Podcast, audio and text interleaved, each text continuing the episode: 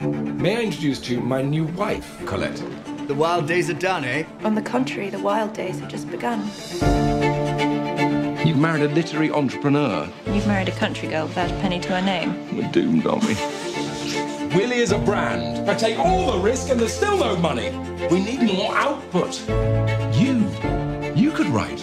My school stories? Yes, that could be Willie's next novel. Are you writing for him too? Yes. He's made you one of his ghosts already. My name is Claudine. I live in Montigny. I shall probably not die there. It's beautiful.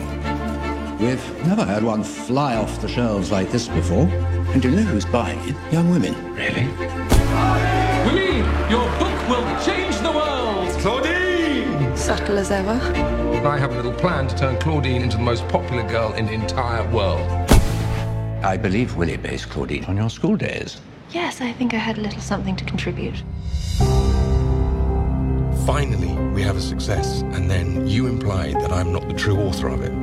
People love to talk. I understand the mentality here. You don't. I understand it well enough to write a book that's a toast to Paris. You've done something important. All those young girls, we've given them a voice. You should own up to it. He was after you. Your jealousy is misplaced. How so?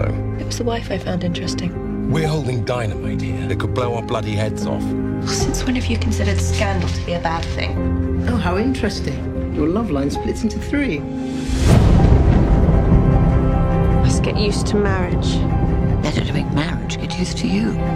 People are begging for more. I don't want to write another Claudine. Are you out of your mind? Right! No one can take away who you are.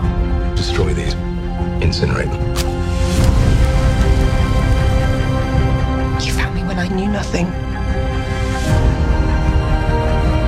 You molded me to your own desires.